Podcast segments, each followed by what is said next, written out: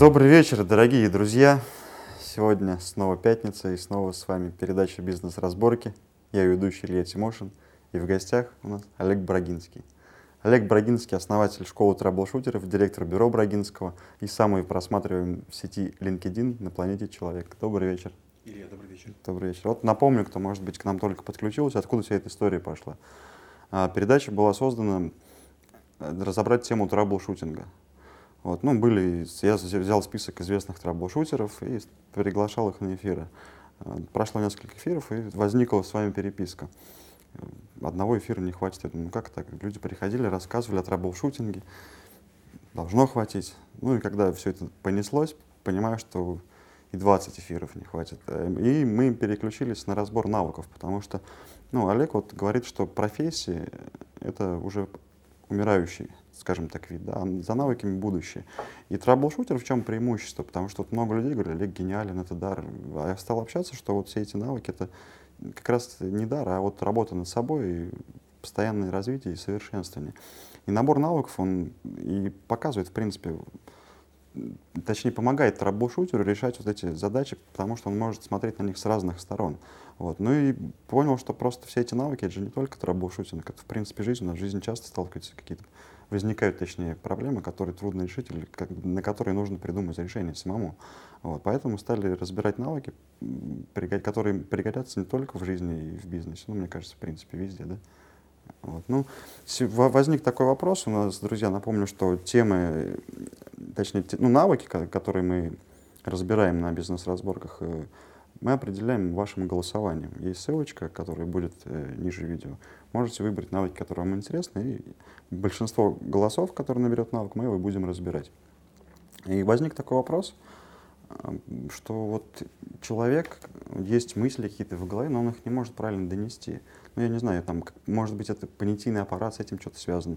Есть там фраза «красивые машины». Для вас там это Мазерати, для меня там Porsche, там, ну, то есть говорим вроде бы об одном, а смысл, смыслы разные, получается, вот вкладываем. Вот. Э, какой здесь навык? Может быть, это коммуникация, чтобы вот понятийный аппарат четко работал, что я мысль доношу не красивую машину, а конкретно прям какие-то технические детали, чтобы человек меня понимал. Да? Ну, если так это примитивно разобрать в этом. Недавно под одним из вебинаров был замечательный комментарий. Э, парень пишет, я хотел вам вопрос задать, но пока я его сформулировал, написал, я сам понял ответ. Спасибо и за это. Это из этой серии. А, когда мы говорим о трэблшутинге, трэблшутинг состоит из трех частей. Первая часть — это понять задачу, сформулировать ее. Вторая — решить, и третья — решение объяснить. Вот первая обычно самая сложная — задачу сформулировать. И тут чудес не бывает. Есть несколько хитростей. Первая хитрость — это кому-то попробовать объяснить. Как это обычно бывает. Берешь бутылку пива, там, не знаю, там, лимонада, садишься с кем-то и говоришь, объясняешь, понимаешь? Вот я как собака, все понимаю, сказать не могу. И вот начинаешь из себя выдавливать по, по строчке. Это такой вариант сложный, и он может долго длиться, и можно говорить за жизнь и не прийти к пониманию сути проблемы. Второй вариант, более простой, это использовать подход э, с помощью текста. Когда я писал диссертацию, первую свою диссертацию, мой научный руководитель сказал следующее. Первым плакатом сделай таблицу, в которой будет видно, на какие области твое решение распространяется, на какие нет. Я нарисовал все кейсы возможные, показал, чего я покрываю, и вдруг слова универсальные, абсолютно уникальные и исчезли из лексикона. Почему? Потому что оказалось, что я строю для совершенно небольшой там, части кейсов решения. я до сих пор благодарен ему за этот прием трюк, я часто тоже его использую. Мы берем мир и делим на какие-то части, на 3, 6, 8, 10 и решаем, это относится к личному или к рабочему, это относится к здоровью или это относится к зарабатыванию денег, это задача сейчас или задача на будущее. И вот чем больше мы принимаем таких вот решений бинарных, да или нет, влево или вправо, тем задачи точнее формулируются. Мало того, очень часто у нас есть такая штука, называется ротирование мыслей. То есть мысли крутятся или слова крутятся, а решения нет. Почему? Нет формулировки. Есть много методов э, решения задач, но они почти все сводятся к одному. Первое — это сформулируй задачу. Второе — не можешь решить, переформулируй. Третье — усложни задачу и реши усложненную, а потом вернись к простой. Есть такой сейчас момент, пришел, разговаривал с кем-то, я не помню, по-моему, с ребятами из чувства покоя. И вопрос был, что вот, э, чтобы как раз вот понять, ты что ты хочешь донести, поговори об этом с большим количеством людей. Чем больше ты будешь коммуницировать, тем ты больше будешь понимать вообще, в принципе, что ты хочешь сказать. И часто, наверное, как вот из вашего вебинара, эта история, что то пока я писал, пока я разговаривал, в принципе, понял, да, что хотел получить. Или я скажу больше. Женщины так поступают. Когда у женщины возникает какой-то конфликт, она позвонит пяти подружкам, поговорит с мамой, еще с кем-то, и прокатав ситуацию 5-6 раз, она уже имеет очень красивую модель, которая потом излагает своему оппоненту. Ну это да, это если формат там диалог. Ну вот здесь из какой области? Из области коммуникации? Может быть, тогда разберем навык коммуникации? Давайте, да, да, да. Вот, ну, по, по традиции там какое-то введение. Как раз. Коммуникация. Что Коммуникация — это двунаправленный процесс обмена информацией с целью достижения согласия. Если я что-то говорю, это монолог. Если мне что-то говорят, это я, я в режиме широковещания, то есть я воспринимаю. Вот с радио диалог сделать невозможно, с радио коммуницировать не получится, или с телевизором. Там есть, конечно, актеры, по-моему, из «Наш Раша», которые разговаривают с телевизором, но у обычных людей это не получается. Коммуникация — это взаимный обмен информацией для выравнивания картины мира.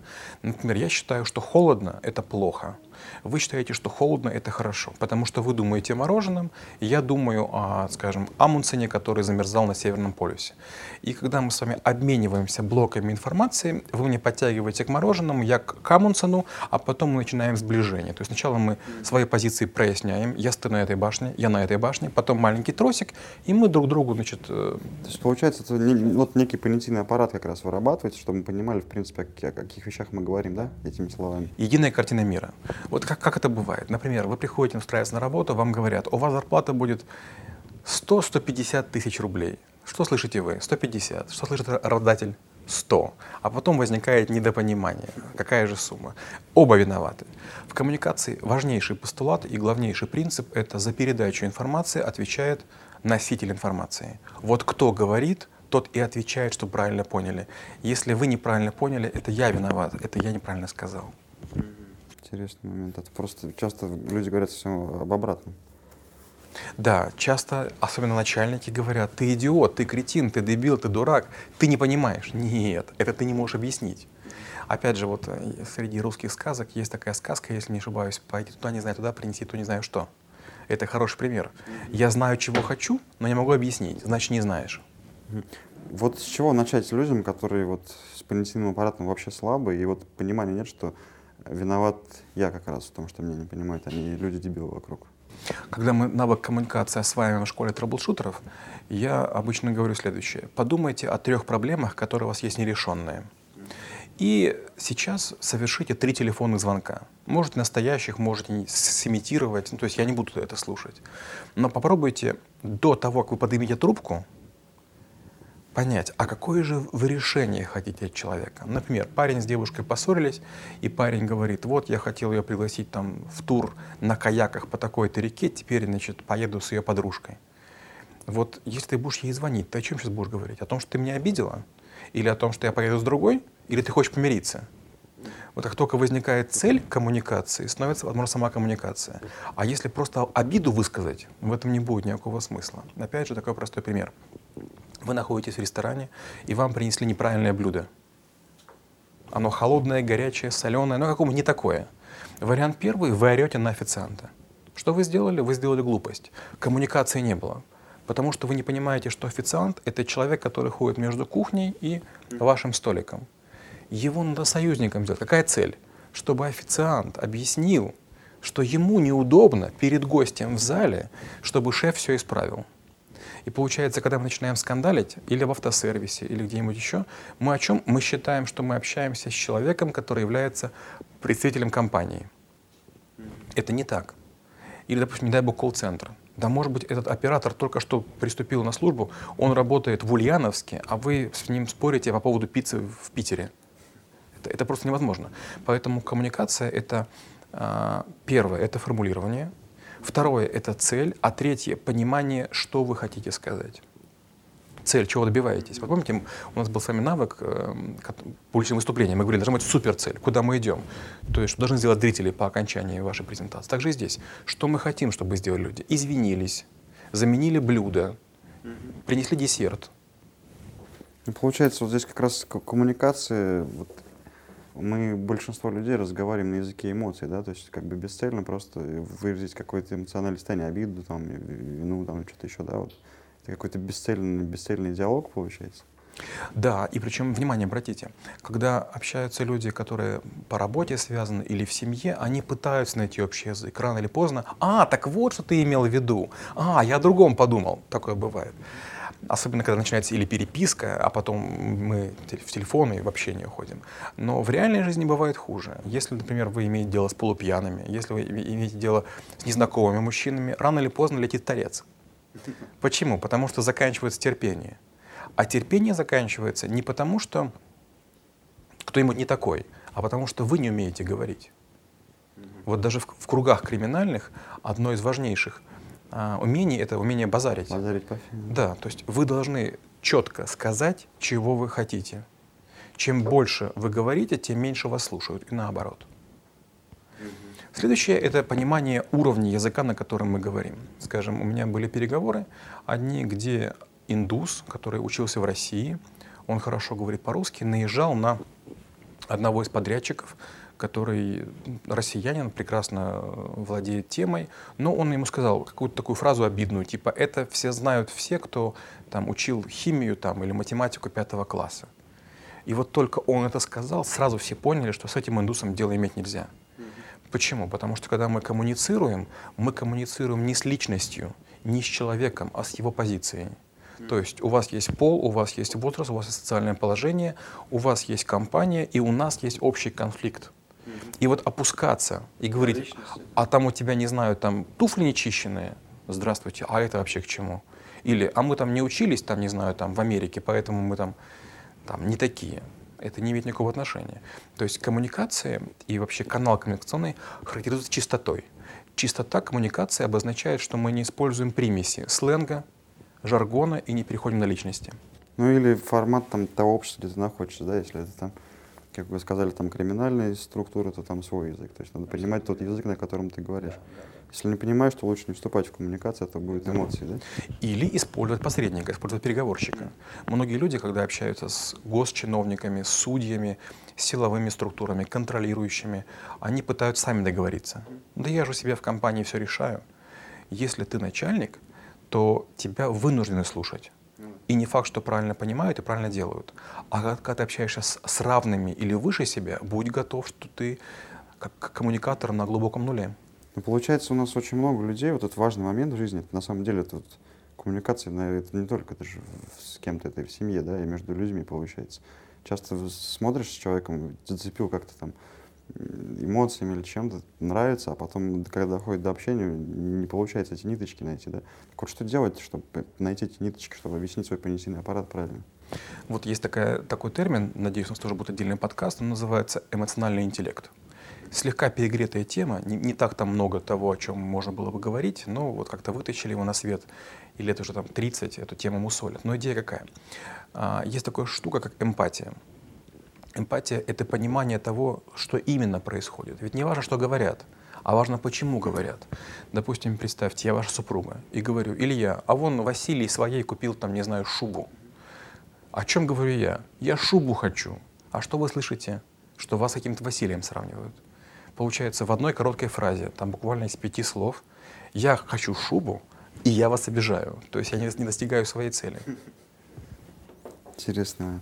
Ну, хорошо, вот мы подошли к тому, что вот коммуникации вообще, я понимаю, что это какая-то основа взаимодействия между людьми, потому что у меня какое-то было тоже все равно такое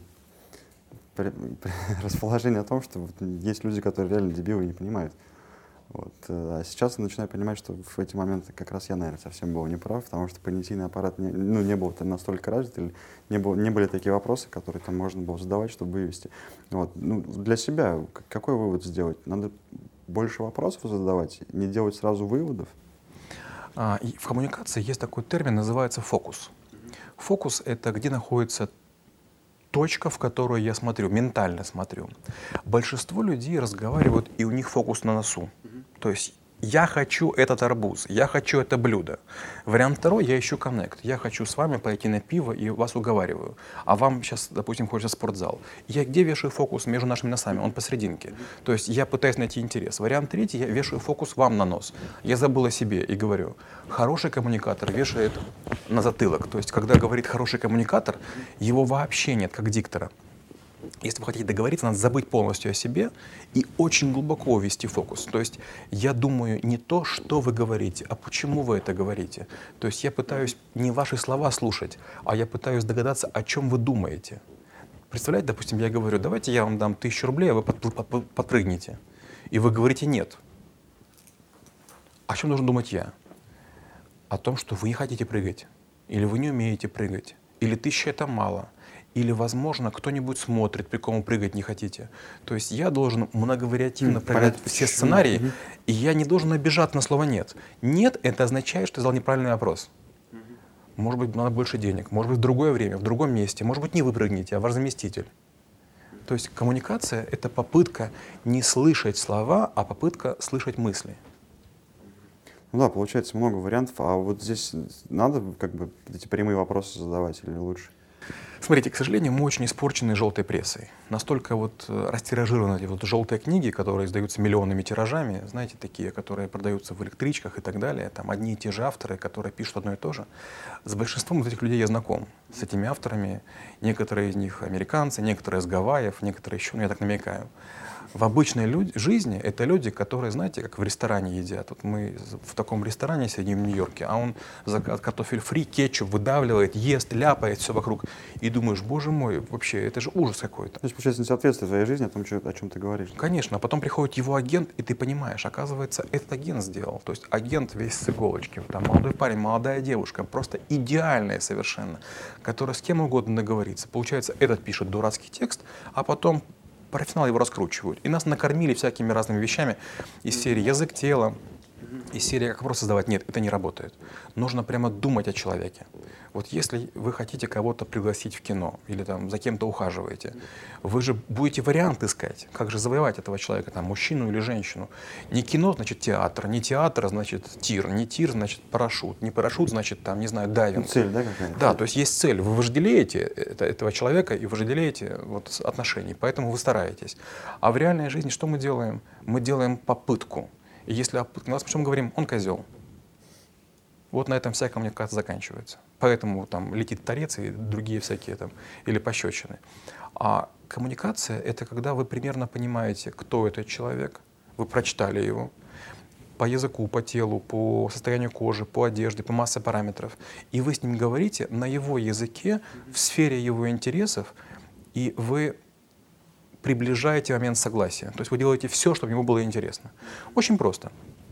Вы останавливаете дорогую машину и говорите «подвези» и суете деньги. Это глупость. Не нужны ему деньги. Ему что нужно? Возможно, уважение. Возможно, там ему нужна каким-то образом публичность. Вот так, так и здесь. Когда мы коммуницируем, надо думать, какая валюта у человека. Угу. Я понимаю, да, получается, то есть, когда мы изначально формируем уже условия или там варианты, мы автоматом убиваем другие варианты, которые, в принципе, скорее всего, там где-то и заложены ресурс решения, да? И мы либо-либо, там, бинарность или какие-то, исходя из своей, своих систем координат и понимания мира, там, говорим так, так, так, не даем даже человеку варианты какие-то высказать, да, вот, чтобы этого не было, надо как раз, чтобы расфокусировка, да, была, и вот понимание о том, что человек может просто сегодня настроение или что-то еще, и не циклиться, да, на это. Еще есть масса хитростей. Например, есть такие ребята, кришнаиты. Была такая история в Америке. Кришнаиты придумали способ собирать деньги. Они все время попрошайничают по разным причинам. Но они придумали следующий трюк. Они сначала давали цветочек, а потом протягивали руку. И большинство людей, взяв цветок, были вынуждены раскошелиться. Ну, как бы есть, есть обмен. Такие же вещи используют, допустим, египтяне. Вы приезжаете, там, не знаю, там написано там Институт мрамора или там университет фарфора. Вам дают маленький черепок, Говорят, бесплатно, бесплатно, показывают деньги, деньги. И вы вынуждены платить деньги. Вот так же в коммуникациях. Вы можете дать какую-то наживку, после которой разговор будет проще. Там, хотите с девушкой познакомиться, сначала не умничать, сначала подарить цветок. Сколько он стоит, неважно. Это вот если ты цветок, цветок не смог дать, значит разговор уже не пойдет. Значит пытаться не нужно. То же самое с мужчиной. Если там тебе не получилось с ним сделать широкое рукопожатие, там крепкое, энергичное, ну значит надо, надо начинать с другого захода и с другой стороны. Ну, получается, коммуникация тоже некая такая система, которая в себе собирает очень много навыков. Угу. Какой навык стоит отрабатывать в первую очередь? В первую очередь слушать. Слушать, есть такой навык? Есть такая банальная штука. Говорят, что самый лучший собеседник — это который тебя слушает. Лучшая подружка или лучший друг не тот, который много болтает. Представляете, у вас есть какая-то проблема. И вы приходите на встречу, и этот друг вам рассказывает о том, что он купил мотоцикл. Или там она покрасила ногти. У вас проблема, вы хотите поделиться. Даже ничего говорить не хочешь. Вы расстаетесь, потому что она вам не дала слушания, то есть она не дала вам, или он не дал вам возможности высказаться. Мы ценим тех, кто позволяет высказаться, поэтому если вы хотите быть коммуникатором, надо научиться слушать. Мало того, есть такая штука, надеюсь, у нас будет такой подкаст, переговоры. Есть такая метода, называется, называется кремлевские переговоры. Это кремлевские переговоры. Одна из манипуляций состоит в следующем. Когда сами разговаривают, молчать. И когда молчите, возникает три эффекта. Первый — вас как будто бы слушают. Второй, когда на вас смотрят и молчат, как будто бы вам неуютно, вам хочется добавить чего-то, как будто бы вы что-то не сказали. И третье — смущение. Может, я не то говорю, может, человек удивляется. Вот слушать — это одно из первых. И, кстати, мы не умеем слушать. Только начинается разговор, через 4 секунды беседы другого человека, у нас есть свое мнение. То есть встречаются две девушки. А мой вчера, на этой фразе в мозге включается, он у нее козел. Остальное все уже не важно. Да, есть такой момент, иногда пытаешься как-то перебить, что-то сказать, а человек вообще другому говорил, зачем мне телефон, да, для чего. И получается, когда так сделал, 4 секунды проходит, да? Когда 4 делаешь? секунды, да. И уже по остальные слова будет трудно потом слушать. Да. Опять же, вот что такое слушание? Слушание легко объяснять индусам. У них это в менталитете. Слушание — это означает отсутствие посторонних мыслей. Через 4 секунды у каждого из нас в голове включается маленький другой человек, маленький я, маленький Илья. То есть вы мне говорите чего-то, а через 4 секунды мне уже этот некто нашептывает. Поэтому вот в наших, э, в наших э, сказках, в нашем эпосе же есть вот да, слева и справа. Почему плюем через левое плечо? Там дьявол, мы прогоняем его. Но мы прогоняем его вот сплевывая, но мы забываем о том, что он нам шепчет. А вот надо сделать, чтобы был режим радиомолчания. Вот дослушай полностью. Бывает так, что последнее слово самое важное. Их сто, но последнее самое важное. И вот опять же у трэблшутеров, чему мы учим, не принимать решения как можно дольше. Бывает последняя крупица информации, последняя крупица, она важнее всего остального. Например, нам говорят, прекраснейший человек, замечательный, великолепный ученый, а потом в конце, но он предатель. И ты уже понимаешь, вот как, как надо действовать. Уже смысл вообще меняется. Да, или, например, такая-то компания замечательная, круто, все здорово, а потом последняя фраза. Но ну, для того, чтобы у них все получилось, нам предстоит перекрыть русло реки и отселить две деревни. И ты понимаешь, ого, ребята. Слушать, хорошо. Ну, это на самом деле в двух словах ты, наверное, даже не расскажешь. Это целая жизнь, да, чтобы этому научиться в совершенстве. Ну, один из вариантов, я не сторонник вот всяких разных там нирваны, там, медитации, но один из вариантов — это научиться молчать. Да, молчать и делать это долго. Вот в нашей голове обычно пусто. Мы настолько часто пользуемся ртом и языком, что в голове обычно пусто. Если три дня помолчать, никому не говорить ни да, ни нет, только вот только жестами, в голове вдруг начинают мысли.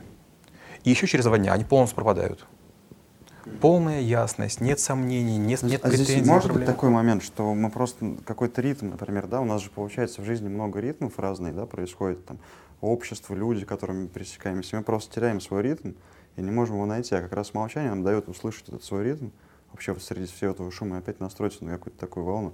Мне просто что, сейчас в голову пришло, у меня есть такой друг хороший, Антон Солопов, он эту практику молчания начал применять, в том числе он там устраивается на работу там куда-то, и вот все, три дня молчит. Приходит на работу, ну, сотрудник, да, наемный, просто молчит, вот так кивает, не кивает, просто все.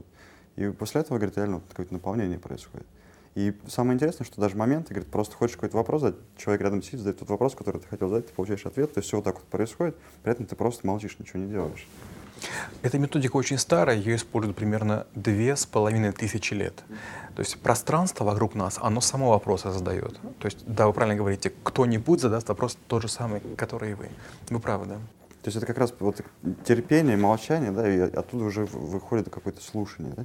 Я бы сказал так, не, даже не терпение. Вот терпение имеет негативный э, осадок. А, ну, я привык говорить, да, я вот сейчас перевел даже. Я не могу молчать, мне хочется говорить, мне надо как-то терпеть, чтобы, чтобы не говорить. Знаете, тут важно не терпение, важно равновесие. По поводу терпения есть такой анекдот. Сидит Чебурашка на скамейке и кряхтит. Подходит к ним Крыл Гена и говорит, Ген, э, Чебурашка, что с тобой? На гвоздь сел. Больно так. Так слезть. Да я почти привык. Вот терпеть — это мучиться. А, это умиротворение, когда вы спокойно можете подождать. Вот есть люди, которые не могут ждать звонка или там самолета, или пока другой закончит. А вот нужно научиться терпеть, надо научиться быть в гармонии с самим собой. Не спеши, а то успеешь, да, получается? Один из признаков глупого человека, человека, который вот не сформирован, который еще, там, наверное, не может быть начальником или руководителем, это когда человек не может сам с собой провести неделю. Вот если человек может без книг, без людей, на природе, там, не знаю, с котелком, пшеном, без соли прожить неделю, это хороший потенциальный руководитель. есть много организаций, которые не пускают на высшие руководящие чины людей, которые не могут это сделать. И, кстати, некоторые спецслужбы тоже делают такую штуку. Мы делали проект, делали походы, ну, корпоративный поход, как компания выходит, и три дня в таких экстремальных условиях, это не просто там приехать у костра посидеть, там прям переходы жесткие, все. Маски слетают там у всех практически, потому что там уже нереально что делать, ты с собой становишься. Там уже руководитель делает выводы, кто, кто-то сам уходит, понимает, что он не вписывается в, в, в целом в эту историю. Вот. Ну хорошо, слушать, да, умение, умение ждать. Умение ждать, потому что тоже, мне кажется, важный момент. Большинство людей это как раз надо здесь и сейчас, и все и сразу. А кто хочет как все и сразу, получает постепенно ничего, да, получается так. Интересно. Ну, слушать хорошо. А следующее что? Следующее — это думать о пользе. Вот если я у вас попрошу 100 долларов, шансы, что я их получу, они не очень высокие. Потому что вы сразу подумаете, а почему 100 долларов? А почему ему? А почему я у вас прошу? Ну, то есть масса вариантов. Причем вы можете их не осознавать. Но в нашем мозгу белковые реакции, они расходятся веером. И получается, наш мозг задаст нам множество вариантов. И первая белковая реакция, которая к вам вернется, она скажет, типа, не дам или дам меньше. Но на самом деле ваш мозг взбудоражили все варианты. Но если я вам скажу нечто полезное, а вот давай 100 долларов, а я научу зарабатывать миллион. Ну вот я, конечно, утрирую, но вот если будет взаимная польза, я с большой вероятностью получу согласие. Да, Не просто вин-вин, ваша польза должна быть больше. Есть такая фраза, когда встречается человек с опытом и с деньгами, тот, у кого деньги уходят с опытом, тот, у кого деньги с опытом, с опытом уходят с деньгами. Да. Вот тут то же самое. Важно, чтобы каждое ваше предложение было рассчитано на согласие. Вот зачем просить у других то, чего они не могут дать? Вот, например, есть такая штука в коммуникации, как ультиматум. Если ты не вынесешь мусор, я там что-то делать не буду. Или там уже конец августа, если ты не выкинешь елку там в течение еще полугода, то я там не знаю там не приготовлю тебе омлет. Как только начинается ультиматум, заканчивается коммуникация. Почему? Потому что мы любим конфликтовать. Мы не умеем из конфликта выходить. Это ведь спор ради спора. Такой. Да, но мы с удовольствием в нем участвуем. То есть о чем мы думаем? Мы думаем, я личность самодостаточная, да, вот правильно сказать, самоутверждение. Я имею право. Но другой тоже думает, я имею право. Почему возникают споры в, в семье? Опять же, вот есть такая притча. Как-то приходит сын к отцу и говорит, отец, я бы хотел жениться. Тот говорит, извинись. Говорит, отец, ни за что, ты не готов, я не даю своего благословения. Так несколько раз. В конце концов, отец, хорошо, прости, пожалуйста, вот теперь ты готов жениться. То есть как только ты готов быть неправым, как только ты готов проиграть, наступает коммуникация. Хороший коммуникатор часто проигрывает в информации, в положении, в статусе. Но вам шашечки или ехать? Вам что важнее, дело сделать или самоутверждаться?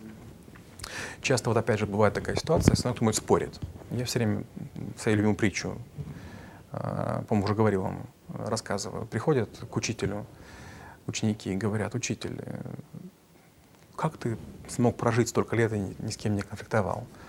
Я ни с кем не спорю. Так не бывает. Ну не бывает, так не бывает. Спорить-то зачем? В этом примере очень хорошие переговорщики арабы.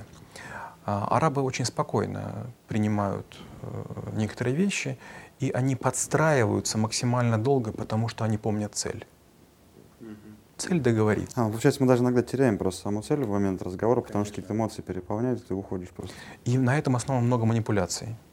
Вывести на эмоции. Я рассказываю, насколько я вас уважаю, насколько вы крутой, насколько вы мощный, а потом говорю, ну что, вам будет жалко переплатить 2%. Ну вы ж, я ж вот, а вы вот. И получается, я вас надул как шарик, вы думаете, ну да, я могу, я себе могу позволить. Что, два-три дам, да? Да, три дам. Вот, получается, я помнил о цели, цель была прибыль, и таким образом коммуникация закончилась в мою пользу. Второй думать о пользе, первый слушать. А еще? Третье — это прорабатывать сценарии. У меня много раз были тяжелые переговоры, и каждый раз, э, когда я к ним не готовился, я получал по ушам. И потом я вспомнил, стоп, я же компьютерщик, я же математик. Я начал строить деревья. То есть, если то, если то, если то.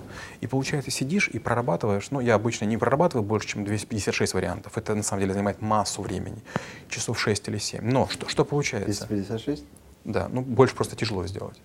И получается, у тебя есть такой лист А4 или два листа А4.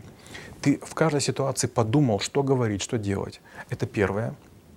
Это процентов 5 успеха, но процентов 80 состоит в том, что ты видишь всю карту, как будто бы карту местности, и ты понимаешь, где находишься. М, и, ты пони- и ты понимаешь, куда сместиться, вправо, влево или вверх, чтобы изменить ситуацию. Получается, по каким-то маршрутам ты прошел, и дальше ты не можешь пройти вниз. Поэтому что у тебя есть вариант? Вернуться в одну сторону или в другую сторону, или переместиться. И получается, ты играешь в лабиринте, видя карту, а другой не видит карту. Большинство конфликтов происходит потому, что не видно все множество вариантов. А только ты видишь множество вариантов, ты просто понимаешь, ага, я здесь. И ты в секунду позиционируешься и знаешь, ку- куда двигаться. Ну и ва- вариант прорабатывать сценарий, даже, мне кажется, не только когда ты готовишься к переговорам, а вообще он потом в жизни пригодится, потому что мы же часто можем информацию по ходу где-то выцеплять, и как раз этот лабиринт будет строиться, потому что бывают же моменты, что невозможно подготовиться, возникают какие-то внезапности, где как раз этот навык, он как бы нужен, да? Да. И вот опять же, вот такой вопрос э, задавали. Нужно ли опросы задавать? Иногда нужно. Допустим, чтобы позицию выяснить. То есть я стою в некой ситуации, как мне кажется. То есть я прошел по некоторому дереву, стою в некой ситуации и вам, с вами спорю. И потом вдруг понимаю, что ваши опросы неадекватны. Или ответы. Что я делаю? Я уточняю. А потом оказывается, что я стою здесь, в этой карте, а вы здесь. И что я делаю? Я к вам перемещаюсь и вас веду по какой-то другой маршруту. Или начинаю вашу, вашу концепцию развивать. Вопрос реакции, да? А, здесь тоже такой сейчас момент всплыл по поводу эмоций. У меня просто знакомый проект есть, чувство покоя, не знаю, рассказывал ему или нет. Вот, ребята работают с эмоциями, ну, учат э, мозг работать таким образом, где мы можем идентифицировать какую-то эмоцию, там пять базовых они взяли это. А, обида, вина, стыд, страх, гнев. Вот. Ну, потому что часто решения принимаются как раз под воздействием эмоций у большинства предпринимателей, в том числе и в личной жизни. Да?